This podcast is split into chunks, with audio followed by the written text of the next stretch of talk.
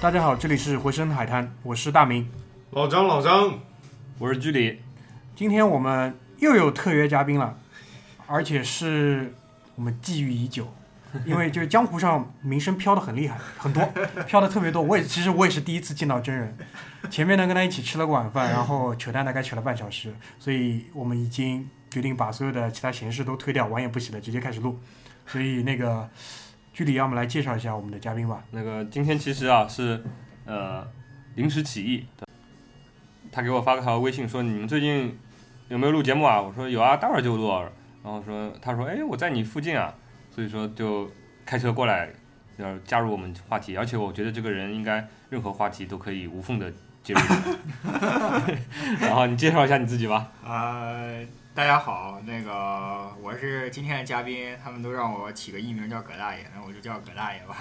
葛大爷生活当中就叫葛大爷，因为这个是我们不好，我们没有考虑到，因为一般一个人介绍自己说我叫葛大爷，应该有点怪，应该是我们先把你的名号抛出来。要叫我叫你大爷，我是你大爷，对吧？那刚开始有点含蓄啊，基本上一般就是我是你大爷开场。对。对，也很高兴能够加入回声海滩，跟大家这个录一期节目。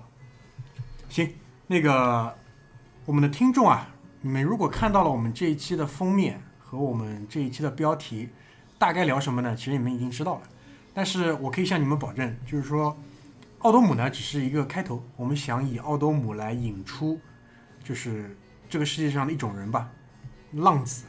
因为一般浪，前面我们也在讨论，一般浪子呢有两个特点吧，应该叫一个是浪，第二呢他肯定是很有才华或者是很有天赋，某一方面非常非常厉害，不然如果一个人光浪不具备我前面提到的那些特质的话，那基本上就是一个渣渣，对对对，所以呢浪不起来，对吧？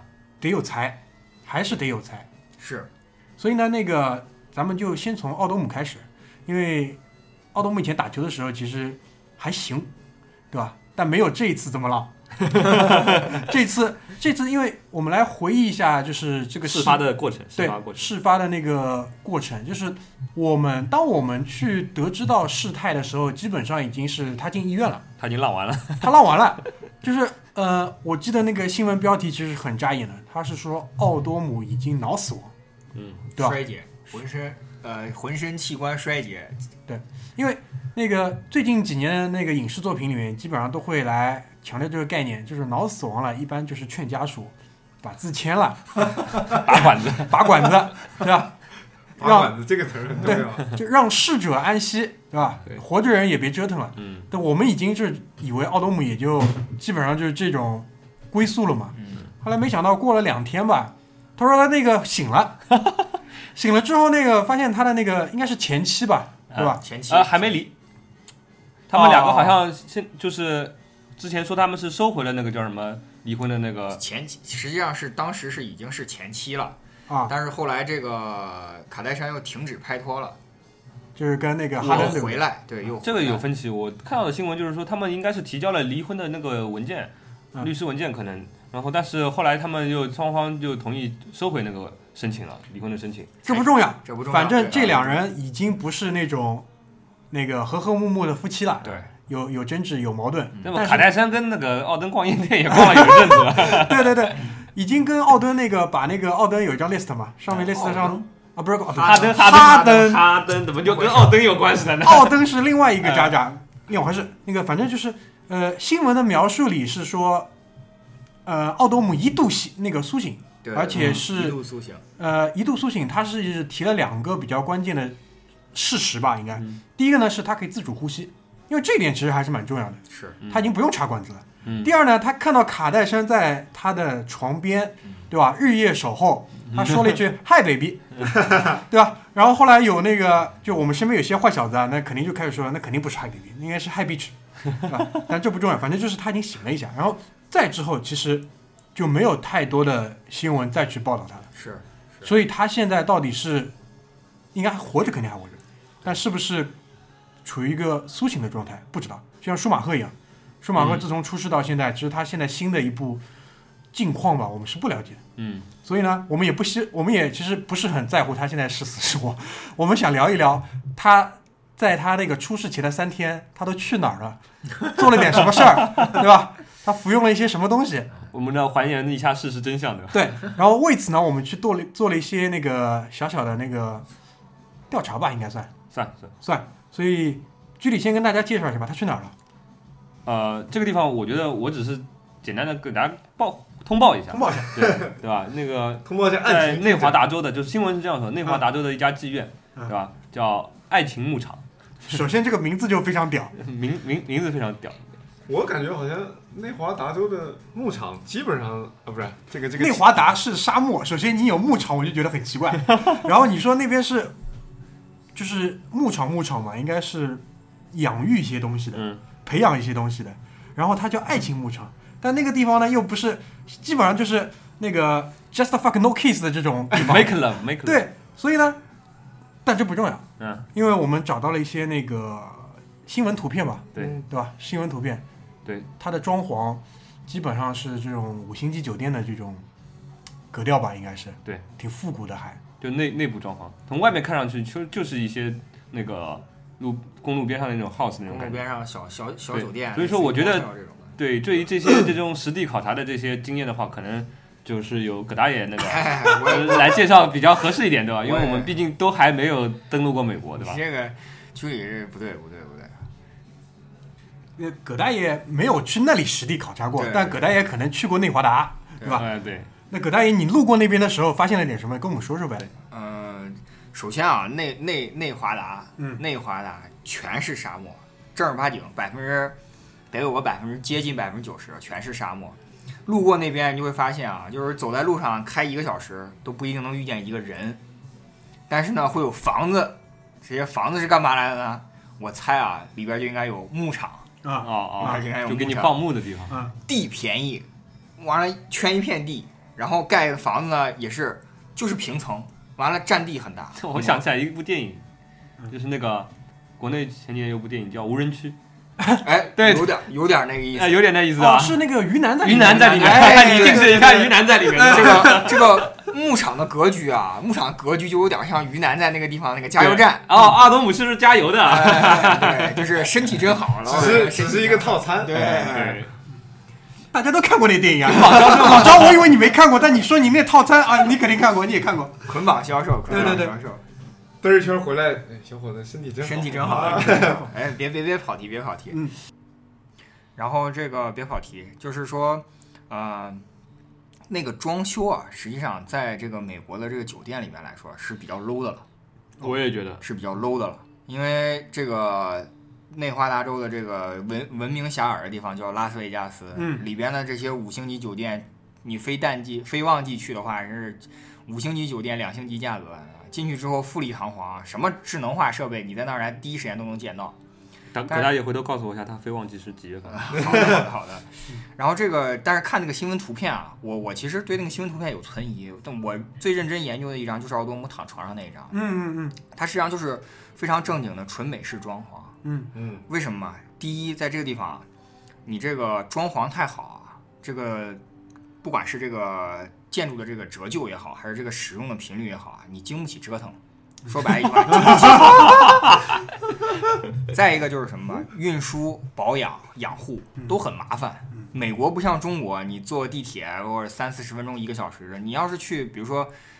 东西坏了要修一下的话，自己动个手还行。如果大件坏了的话，那简直就是你得找专业的员工来吧。专业的人工一开车就1个小时、半个小时，或者甚至两三个小时才能到你这牧场，对吧？所以说就是最简单的纯美式装修。完了这个，所以说就是剧里说这个装修问题上，我是觉得就是说它其实很简单的一个装修。嗯，至于躺上面那人嘛，今天的主角我觉得还是挺惋惜的。先说说他的这个业绩吧，先大明先说说他的业绩吧，我觉得还是挺可圈可点的，是吧？对，因为我们前面也提到嘛，因为光浪不行，你至少得有才，得有一两样看家本领，有那么一两手，得有本钱。对，所以奥巴姆这个人其实。他的成长经历其实就是一个标准版的 NBA 球员，从最最最最艰苦的社区一路成长出来。他是哪个社区呢？是纽约的皇后区。纽约皇后区还出了个什么人呢？就是这次奥多姆躺在医院的时候，除了卡戴珊以外，还有一个陪他在身边的一个好兄弟，就是现在在国内叫潘纳福，以前呢叫罗恩阿泰斯特。就这两人都是皇后区走出来的。然后奥多姆这个人就是说。打球好之外，他跟其他那些打球好可以上好大学的那些 NCAA 球员，然后转 NBA 球员不一样，他是读书特别差，是读书特别差。然后那个时候呢，就是因为虽然有打球好这个技能在，但是也不是说好到极致就是所有的那些好大学都得来摘你，那也没有。所以他最后去的是什么？是拉斯维加斯大学。所以其实拉斯维加斯还有大学啊？有，在那个地方能安心读书吗？拉大，安心读书跟个人有关系啊。但是人家大学开在那儿来，这是必须得开那儿来的。也是，对，大隐隐于市嘛。对，这不重要，反正他也没有读一个特别好的大学，然后就进入到联盟里面。他最最最最辉煌的其实就是那个科比单飞之后的湖人时代。连续2个总冠军，再加上2011赛季吧，是拿到了最佳第六人。他的风格其实就是，因为他有超过将近2.10米的身高，然后是左手持球，还可以控，基本上就是左手版的那个魔术师约翰逊这样一个模板来定义他的，对，定义他的。但是其实，在他拿完最佳第六人之后，他的职业生涯几乎就是一个急转直下。是去欧洲混了2年，然后也没有任何的成绩吧。现在基本上就是处于一个退休的状态了。所以这是大致上他的一个职业生涯。但是其实如果你看过他打球的话，球风其实还是属于比较潇洒的那种，不是那种特别生硬的运动员的风格，而且是有比较好的那种球感和对篮球智商吧，就是按照那个，而且就是在。那个当年我记得是在那个是叫湖人队的那个鲨鱼宝宝叫什么来着？那个拜纳姆，对，在拜纳姆就在缺内线的时候，他也是一度顶过这个位置，因为他是1号位到5号位都可以打。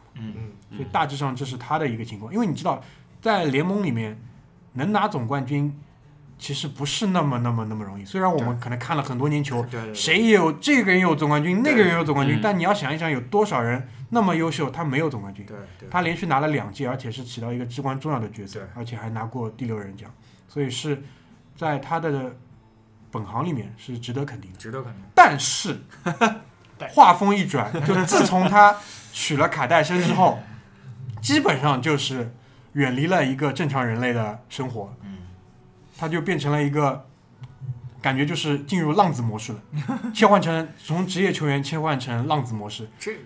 这个，我接大明一句话吧，他这个取卡戴珊很关键，太关键了。我们接下来的重点就是要来讲一讲卡戴珊。对，就是国内那个如果不太关心美国的人，可能不太知道卡戴珊是谁。现在最有名的是金卡戴珊，他娶的是他那个妹妹，好像对。然后呢，因为上期节目里我们其实也提到过这个人，就是这2个卡戴珊姐妹的爸爸，就是当年为 O.J. 辛普森那个杀妻案作为辩护的那个律师，就是他俩的爹。对。然后呢，这2姐妹呢，在美国基本上就是属于电视明星吧，对吧？因为准确的说，应该叫名媛 celebrity。其实跟 celebrity 还不太一样。celebrity 呢？这个单词更强调的是有名啊，但是我为什么要用名媛这个词呢？这个其实这2姐妹卡戴珊这2姐妹啊，有点像帕里斯希尔顿，但是呢又没有帕里斯希尔顿这么豁得出去。这个就还是要拐回来谈，就是父辈啊。其实卡戴珊家族最新出名的，既不是这两姐妹，也不是他爹，是个小妹妹。对，不是啊。卡戴珊家族有一个当年德国奥运冠军的人变性成了女性，现在是 Instagram 的那个红人，具体名字我忘了，大家可以回去搜一下。哦，是他那个父亲的，是他们两个的继父。对对对对对，继父。这是新的卡戴珊家的名人，做了那个。变性手术，对对，做变性手术，变完之后效果还是卓有成效的，对，上过拔群，对。然后这个卡戴珊为什么没有这个希尔顿豁得出去呢？这个也跟家教有关系，毕竟父亲是律师，实际上他们家一战成名就是靠 O.J. 辛普森的 case 步入上流社会。之前你要说律师的话，他爹可能在上流社会里边属于下游，上流社会里边下游，现在这一下步入上流社会中的上流或者中流，嗯。然后这两姐妹呢，就是老的时候出名就是什么性爱录像带啊，对，然后特别能说啊，或者是演艺生涯，但其实演艺生涯走的并不是特别顺利。为什么说到名媛呢？因为 celebrity 实际上是比如说你演或者是讲或者是从政，就你有一项步入了一定的阶层之后，你跳出来了原有的行业，做了比如说跟你原有行业接近的地方，你仍然保持着很有大的名气，这叫 celebrity。 比如像姚明，我们就可以称得上是 celebrity， 他就不再是一个 sports star， 就是体育明星。嗯，但是他们为什么就沦为名媛，或者说就降格为名媛？就是这两条路走着走着，可能都不是特别好。就真人秀，当年真人秀也是。所以说，这两个人就是，尤其是这个奥多姆，我们主要讲奥多姆这卡戴珊呢，就逐渐就沦成了名媛，而且是二流或者是不入流的名媛。就基本上在国内。说法就是走的谐星的路线，对对对对，谐星通告艺人，通告完了之后呢，可能这个节操上还不是特别高，所以说就这个嗯，然后那个我在这边其实我和居里都挺疑惑的，因为我俩在国内没看过他们的真人秀，这点葛大爷能不能给我们聊聊说？惭愧，我说实话，我在美国也没看过真人秀，但是呢，就是美国没少看他俩的花边新闻啊。嗯嗯，尤其是，其实说到奥多姆，就尤其是他跟奥多姆谈恋爱，可以说是，基本上就是整个过程啊，就是咱们分这个百分比来算的话，基本上80%轰轰烈烈，真的是轰轰烈烈。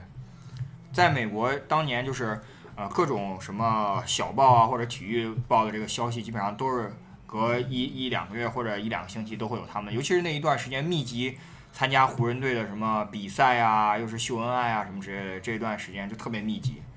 然后这个爱折腾呗，一般人是对吧？特别爱折腾，大这么厉害，那就成了美国人民的茶余饭后了。其实那段时间美国人民有不少茶余饭后，除了金融危机，很多茶余饭后。但是他们俩这就属于茶余饭后中的一个非常重要的配菜。嗯，没有不行。嗯，为啥吧？这就是牵扯到奥多姆的出身。刚刚大明也讲到了，包括居里刚刚也讲到，就是他们俩出身，这个出身啊，在美国啊。有时候真的是很重要的，尤其是除了平民老百姓以外，就是名人出身很重要。皇后区，纽约皇后区，国内肯定就洪水猛兽嘛，就各种什么枪击什么人。但实际上皇后区最主要一点就是什么？它不发达，它不是穷，它不发达。不发达体现在哪个呢？一个教育水平上不去，就是你皇后区的孩子一般都是干扰性特别大，你打球啊、什么枪支啊、贩毒啊，包括父母离婚率啊等等这些方面，就他都不是什么最高的或者最牛的，犯罪率最猖狂的，但是就是说他的整体水平不行，整体水平就不行，就导致什么？就导致孩子你上学不大有出路，但是你搞其他的，比如说你整个艺术啊、打个球啊什么之类的，有可能有。这个奥多姆就是小时候就在这个皇后区长大，就造成他出身并不是特别好，出身并不是特别好，人们都想这个在未来的奋斗中有一个阶层的跨越。这他娶上卡戴珊，就相当于贝克汉姆嫁给了维多利亚。哦，这一层我们是之前是没有了解到，没想到，完全没有了解到。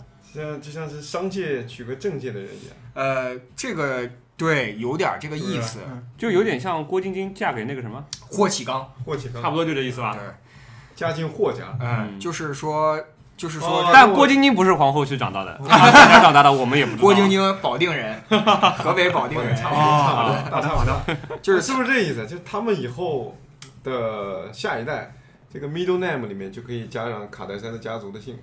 对，如果他愿意，是不是？如果他愿意，再一个就是得有下一代，对，得有下一代，就是说已然没希望了。所以说，奥多姆当年就狂秀恩爱嘛。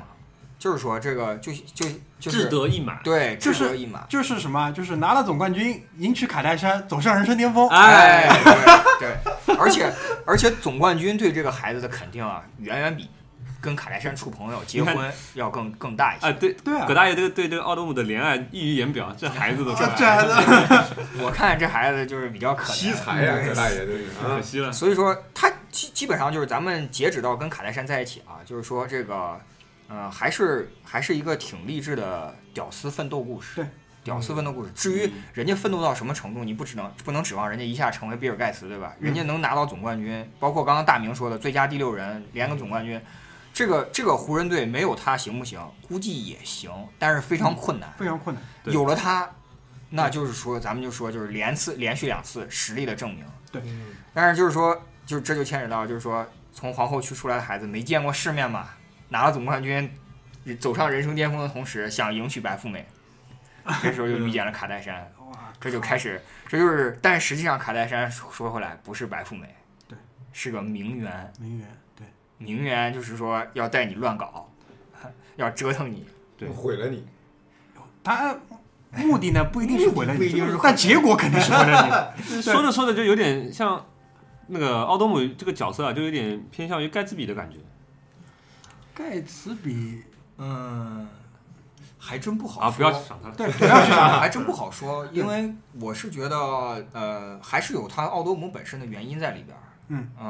我之前我们吃饭的时候也在一块交流嘛，就是，说起来这个黑人球员，实际上就是整体上来讲，在美国社会啊，黑人的出路还是以这个文体为主，就是文体，并不是说是就是说很高的这种。那个学历也好，或者怎么样也好，就是说他们整体的这个在社会上的这个处于这个奋斗阶段，就是很多比如说黑人教授啊什么之类，但毕竟是少数，对，他没有真正享受到就是一些红利吧，他还是处于不断的在挖在刨的那个阶段，就是、哎、是包括像一直总会有人说起来，就是讲这个奥巴马的问题。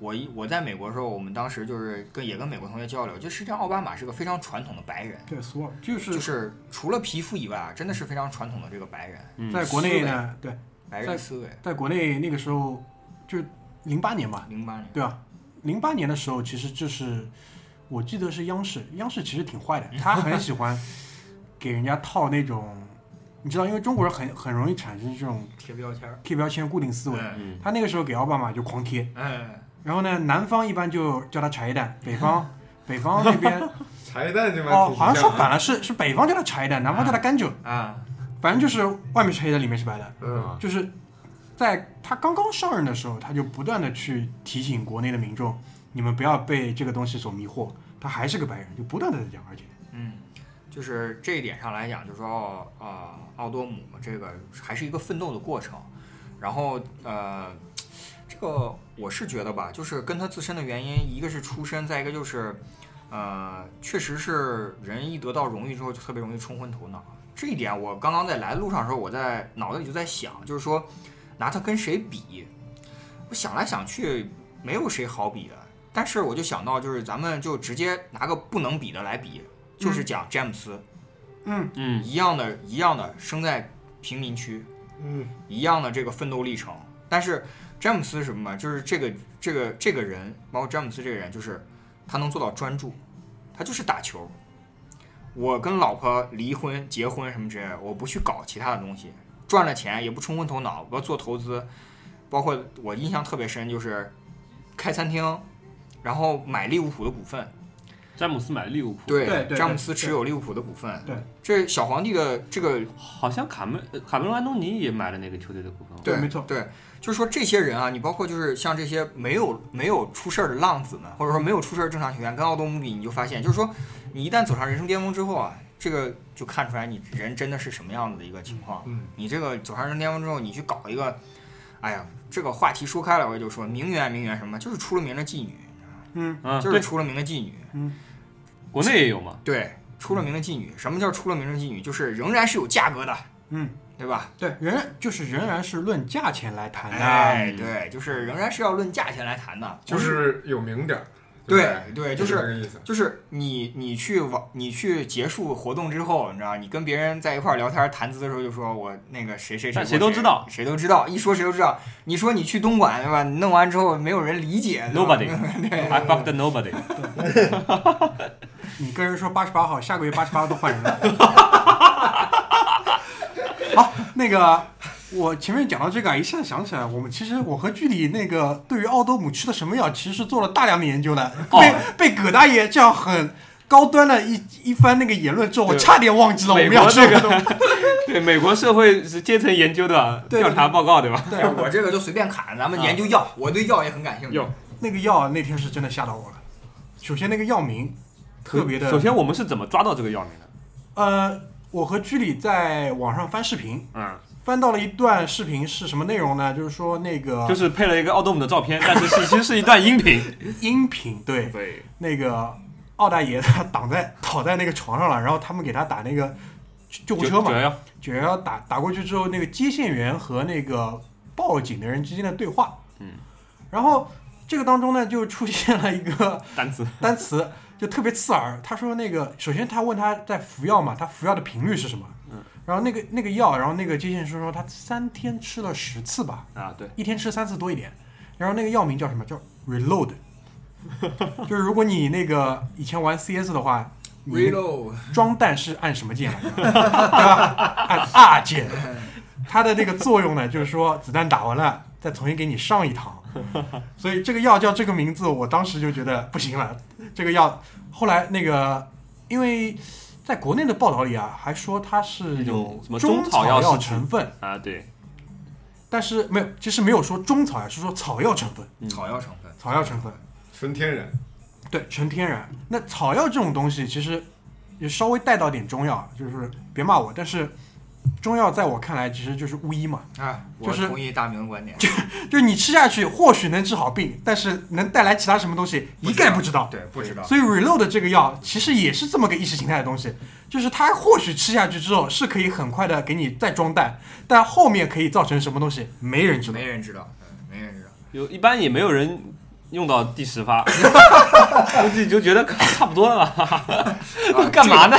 这个我跟你说，这个我就要我也讲两句，啊。这个药啊，我知道这个 Reload 啊是商品名，具体的化学名称啊，我跟你说，在座的我估计都没有医药专业的都不知道是什么。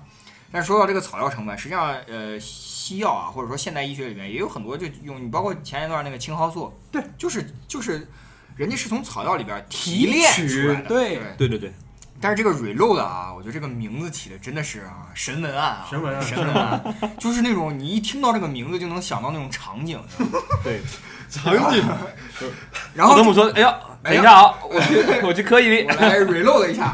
Wait，Let Reload，Further home 。然后这个10次啊，这个剧里我跟你讲啊，就是这又谈到了就是运动员的性质啊。其实运动员啊，对于首先这个体质就跟一般人是肯定不一样。对，这个我们都不是运动员啊，但是身边应该有认识运动员，就是他需要大量的这个兴奋的刺激，肾上腺素这就不用说了，人体自身产生的，对吧？你包括近几年来从来都没有断绝过的这个兴奋剂问题。但是就是说，那在这个。鱼水之欢床地之间的这种兴奋剂是靠什么的呢？这肯定是靠激素类药物，不管是你是从草药提取的还是化学成分，这个 Reload 肯定是一种激素类的药物。你至于伟哥那种呢，就真的是伟哥是什么？伟哥是扩张血管的药物，对，伟哥是治病的，对，不是帮你 Reload 的，只是上面没反应，下面有反应了，对，就是伟哥是治病的，所以说不要一想就拿伟哥，就是说我们其实。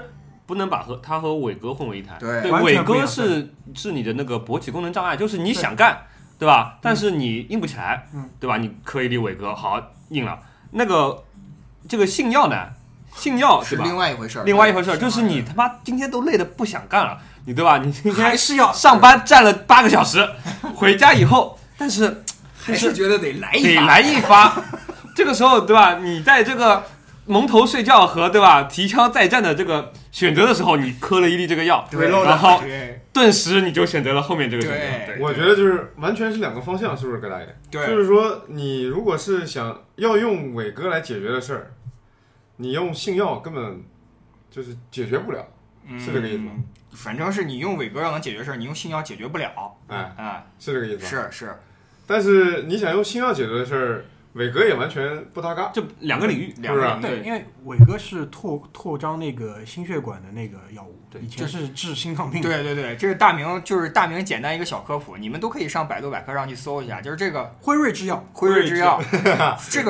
这个我们在这儿严肃讨论一下，这是划时代意义非常重要的一款药。但是它的前提是什么？人家是治病的，对，你就跟你那，比如说你割伤了或者碰伤了，你擦点酒精，然后贴个创可贴，这是治病的，对，不是给你喝的，对，不是说你没事拿糖水咣咣往里一怼，然后是提枪上阵了，对吧？这种就不一样了。所以就是又回到了我们这个主题上，得是一个什么样的人才会去治这种药？浪子，对，就是永远不满足，这就是运动员，就是你在。就是一种追求这种极限的这种感觉，对，必然是极限的味道。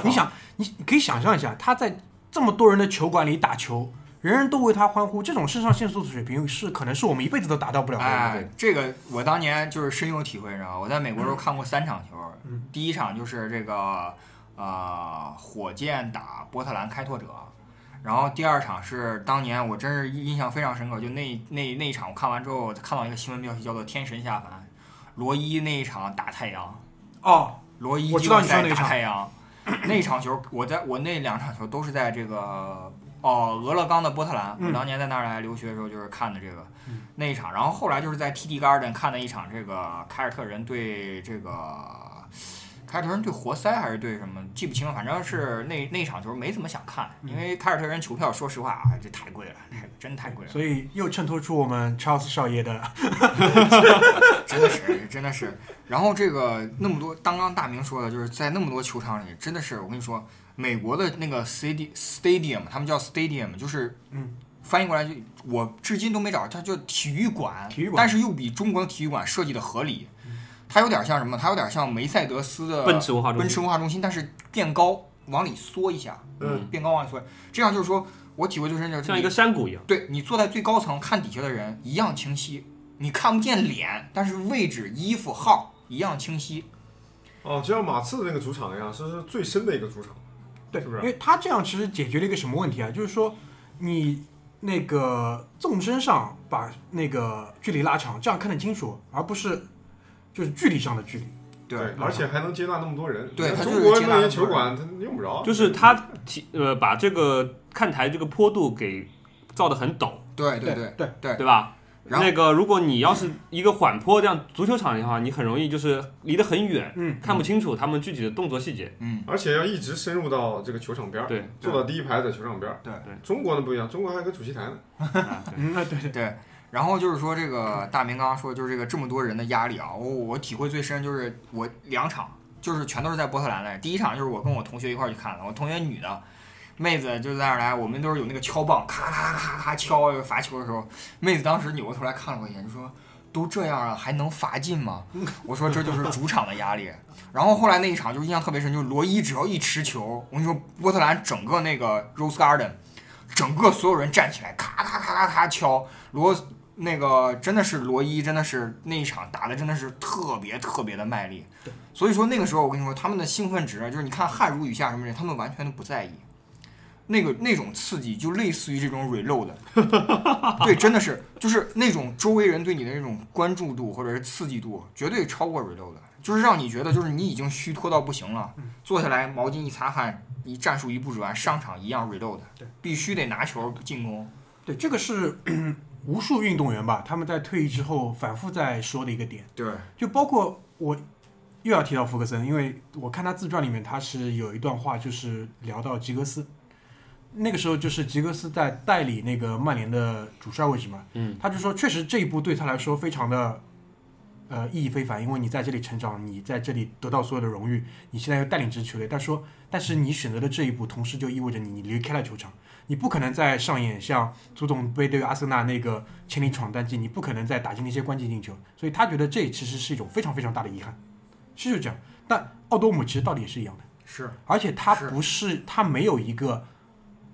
在我看来比较可能他也不配这样一个比较体面的一个告别，嗯，所以他就这样离开了。所以对，多少他肯定还是有那个他内心中的那种征服感啊，嗯，一定还是有的，那种兴奋感，那种征服感啊。所以说可能就没用对地方，对，夫妻关系又不和谐， 对吧？对，最近那个卡戴珊去找那个对找哈登去了，啊，这一点就是我们刚刚也跟居里在那讨论，又找哈登去，这就是什么？这就是名媛，名媛什么？就是婊子。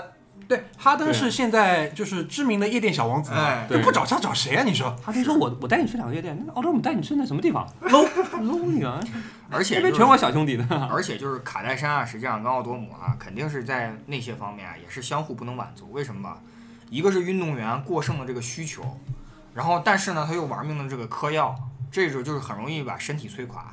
还有就是美国女性本身这方面的事情啊，就是特别不注意，就保护自己的方面特别不注意，加上卡戴珊名媛嘛，纵欲，所以说未必啊，表面上看上去光鲜亮丽，未必真正开始了之后啊，真的是不一定能持久，或者说不一定能满足。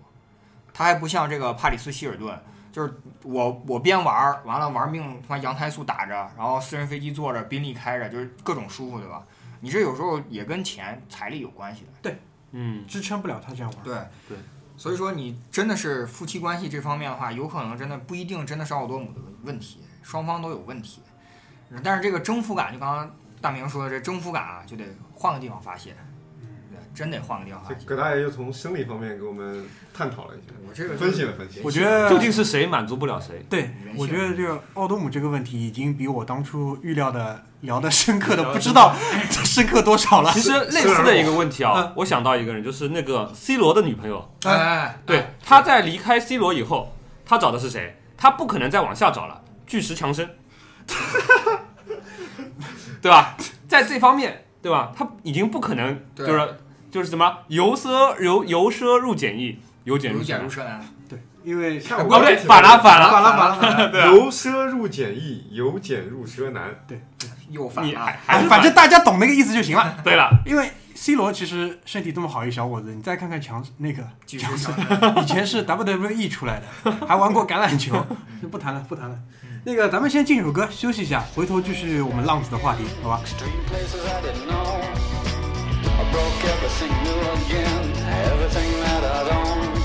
？I stood at the windows, came along. Extreme waves I know will part the colors of my sea. Perfect color me. Extreme waves that held me out late at night. Extreme places I had gone that never see any light. Dirty basements, dirty noise, dirty places coming through. Extreme worlds alone. Did you ever like it, Pam?I would stand in line for this. There's always room in life for this. Oh baby, then it fell apart. It fell apart. Oh baby, then it fell apart. It fell apart.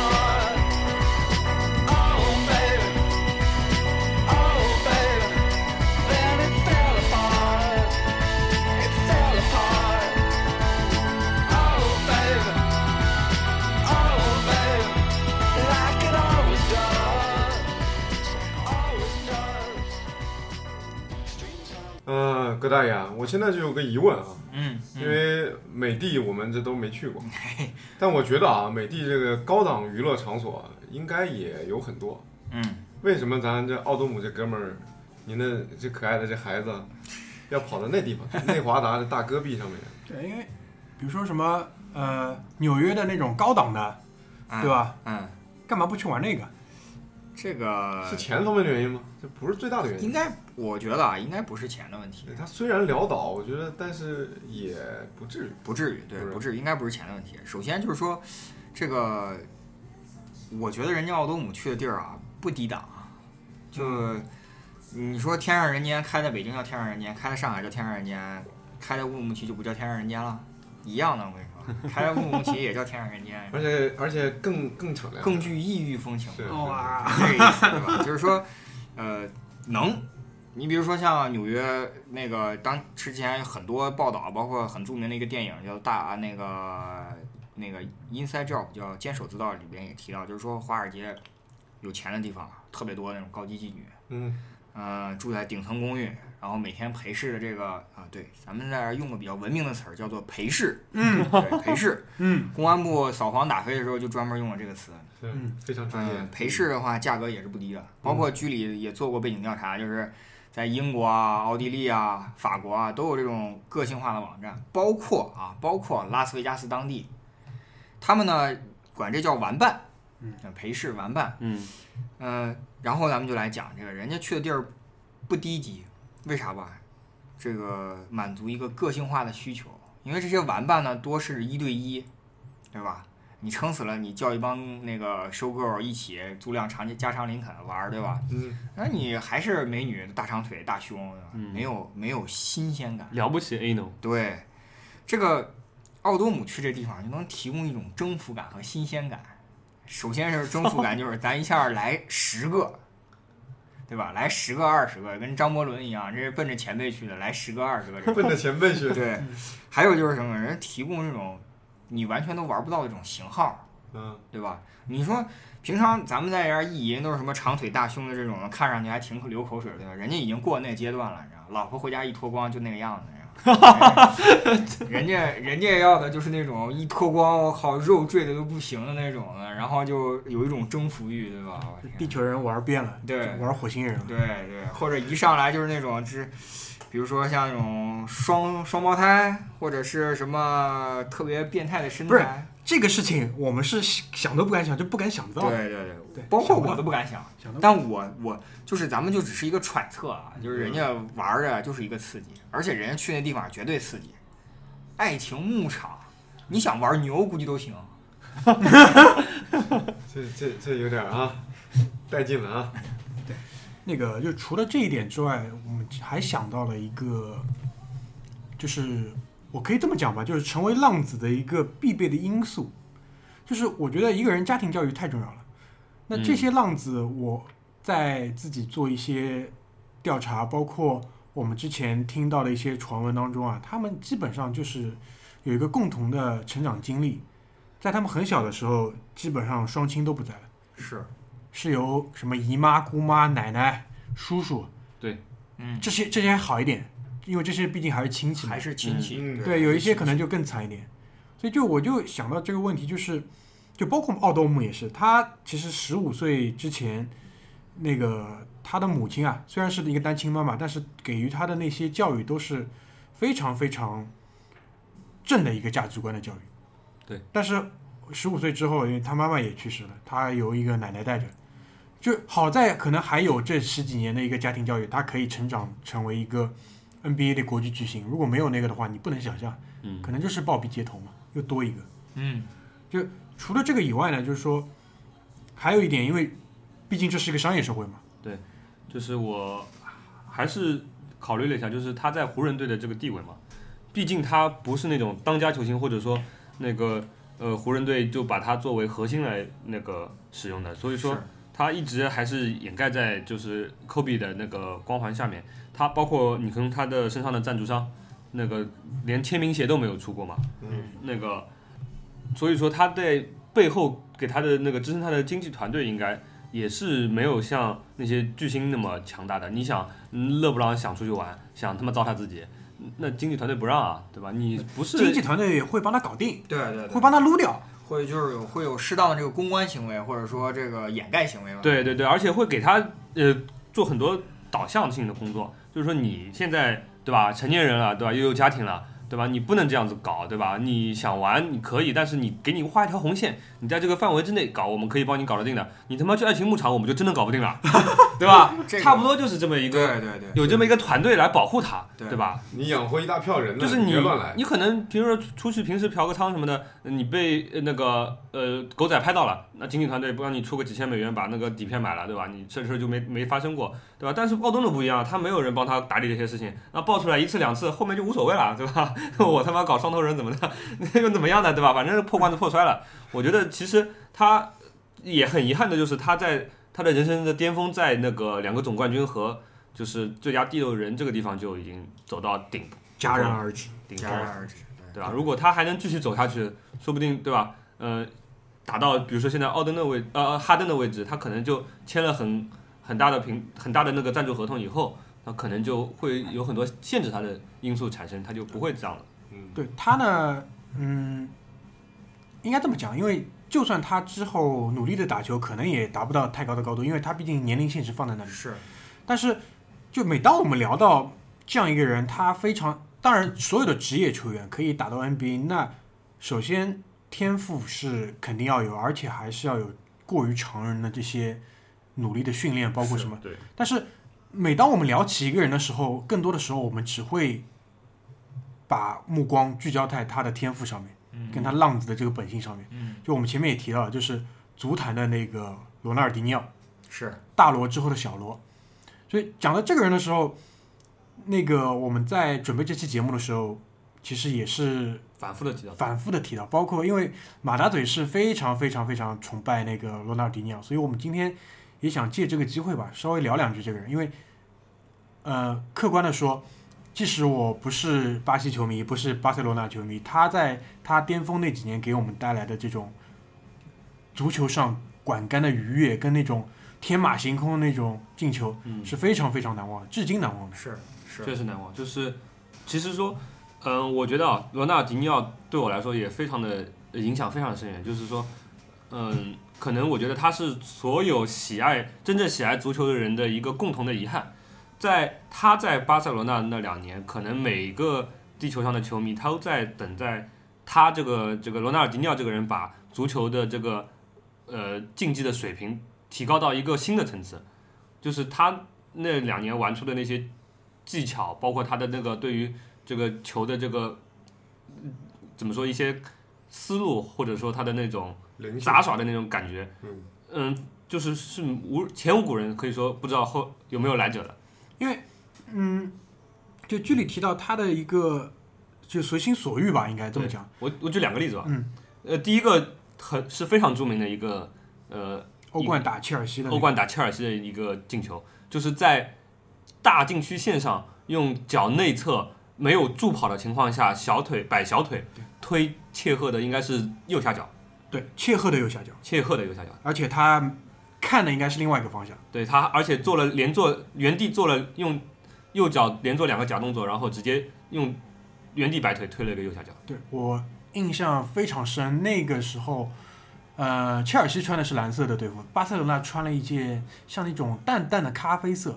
我已经不记得那个，我知道，我对那一期的切尔西的队服特别有印象。对，就是一个。二来就是说还有一个球，对，还有动作是具体在什么场景发生我已经不记得，我反正是记得在应该是左边路的时候，那个后方4点钟方向有一个半高的来球，那个小罗在跑动当中没有转身，直接用背把球停给了应该是伊涅斯塔。直接用背一个摆动，然后停给了在他右边的伊涅斯塔。这个球太浪了，就是球场上没有这么浪的，没有这么浪的。而且关键是为什么就是不断的在回忆他，或者是不断的在谈论他，因为在他之后没有这个东西了。对，而且因为你可以看，就是05年是吧？最近10年吧，最近10年的世界足坛是一个怎么样的一个风潮？是一个以更强的身体素质、更快的攻防节奏、更高的那个对抗这样的一个有别于小罗那个时代，他给我们那种怎么讲，就是他们其实用了一个桑巴足球。我觉得确实没有一个可能说法比这个更能涵盖。现在那个球踢的纪律性更强一点。对，对吧？像小罗的话，就是每个人都准备看他怎么牛逼的时候，他突然就不玩了，这个也是让我们觉得他非常浪的一点。对吧？他好像去那个AC 米兰以后就带个头带在那踢球，然后像坐月子一样。他带了个头带在那边踢，然后对，然后还带了个乔丹的头带吧，反正是不知道，反正很懒散。他带了一个很宽的头带。对，那个时候有几张照片特别有名，就是 AC 米兰全队在半场回防嘛，他一个人站在中圈，慢慢的走回来。对，就是这样。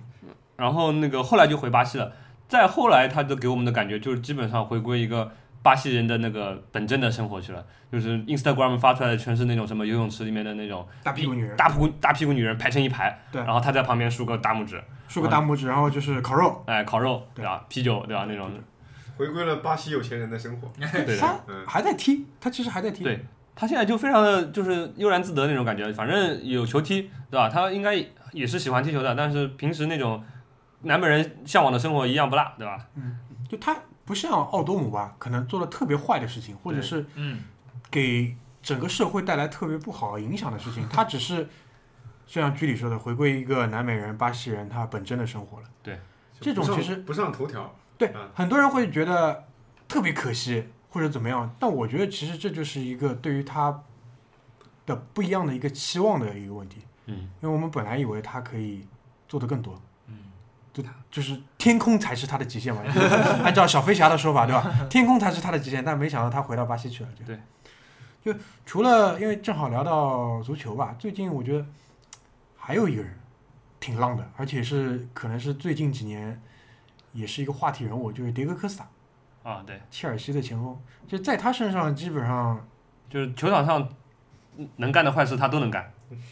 对，而且他和很多人拿他和比如说以前那些，就应该这么讲，很多人拿他跟90年代跟2000年初的那一帮英超的那个坏人在比，就比如说罗伊基恩，但我觉得这个是还不一样，因为他的坏呢是虽然他是一个西班牙人，但其实大家都知道他是南美人，但是呢就是南美小动作训练班的那种坏，但我觉得罗伊基恩那种坏是什么？就是我今天在场上，我可能在球场过道，你说我接下来下半场废你，他就真的来废你，对，是那种坏又不一样。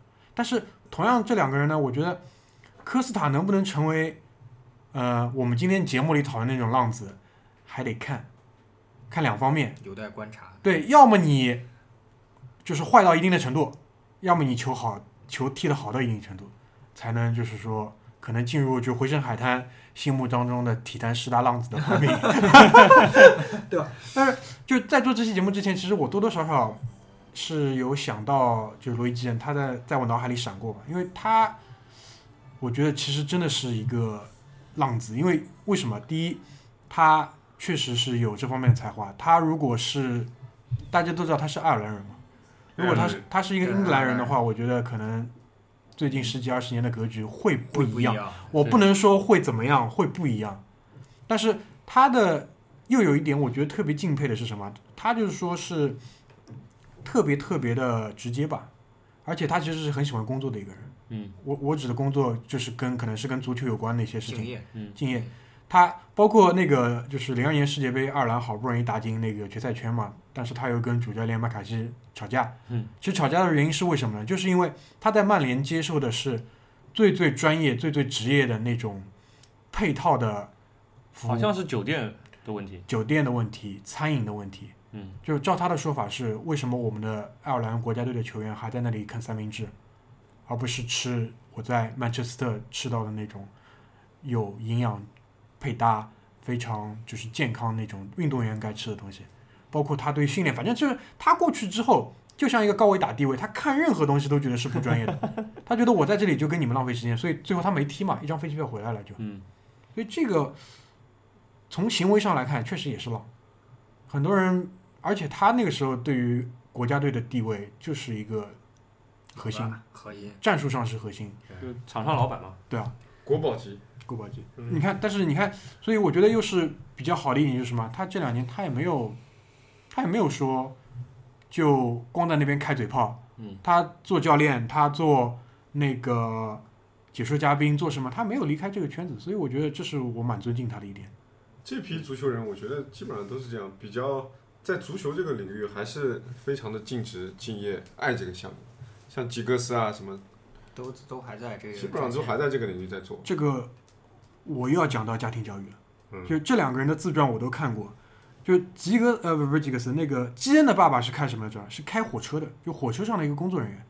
他跟基恩的爸爸跟他的妈妈就是养很多小孩嘛。就是通过自己非常努力的工作，把每一个孩子教育得特别好，教他们要怎么去尊重自己、尊重工作。所以那代人，你看他们，所以这个习性他一辈子都不会变。但是。我不知道 C 罗以后会干嘛，对不对？包括鲁尼，C 罗现在你就拿鲁尼和，其实鲁尼、基恩当中可能隔了小贝那代人，对，差不多啊。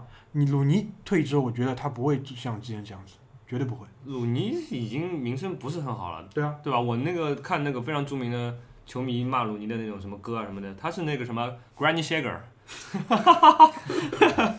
大家可以查一下英国俚语，对吧 ？Granny Shaker 啊，就是他的那种什么嫖老妓女的那种丑闻，在报纸上已经报了不是一天两天了，就是。就是他现在在这个耐克的，他是耐克签的对吧？这个营销体系里面，曼联这个大环境里面，他做不了很出格的事情，对吧？我退役以后，我是非常不看好鲁尼的。就是 NBA 吧 ，NBA 和英超两片浪子的沃土。哦，英超对对，浪子的沃土，英超出色狼的嘛。对，还有包括谁啊？特里其实那个其实不算太浪，特里好就是家庭那个。只是我觉得只是一个选择做错了，对，而且你再让他选一遍，他不会再选这个。如果他再选一次，我倒觉得有可能有这个成为浪子的潜质，就是进入我们回声海滩浪子名人堂，浪子名人堂。对，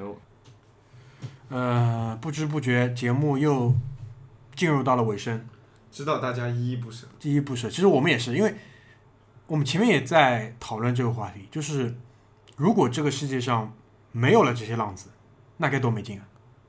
对的，就是现在啊，葛大爷已经离开了我们，因为葛大爷的车给那个保安被小区那些臭老头掐走了，对，容不下他了，所以说最后就留我们三个做个简单的结尾吧，对吧？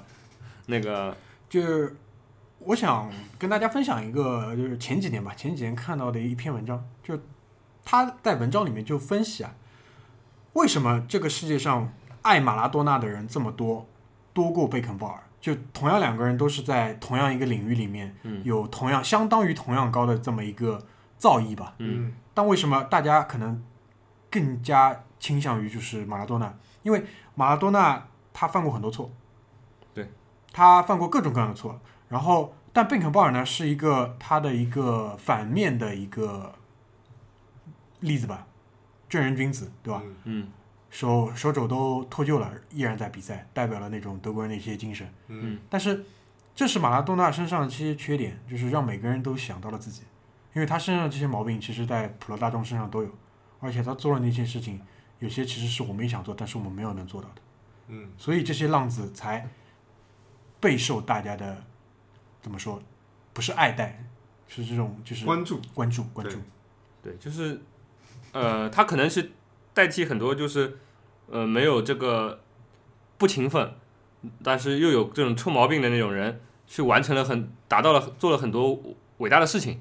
就是有的时候普通人看到他会觉得，我操，好像我这样子的人也有一个典型的代表在这个世界的成功人士之列里面，就那种感觉，产生了共鸣。真的是有这种共鸣，而且也给大家，话说回来啊，也给大家增加了茶余饭后的谈资。对，这让这个世界变得更精彩了。对，每个人心中。可能都活着一个浪子，好吧，最后咱们碰个杯，致敬我们的奥董，致敬了，愿他好一点，好吧，好一点，早日康复啊！拜拜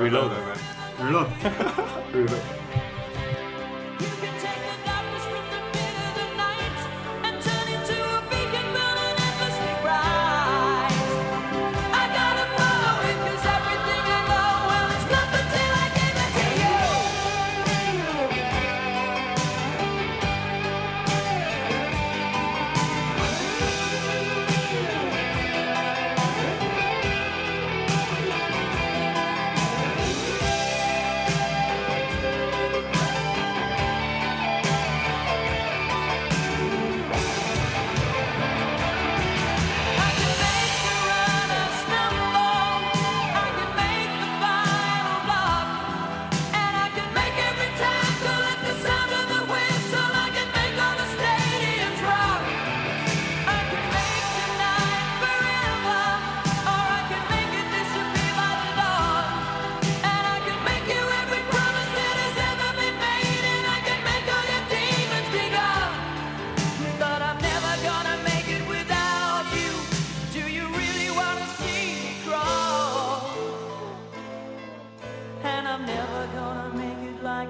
you.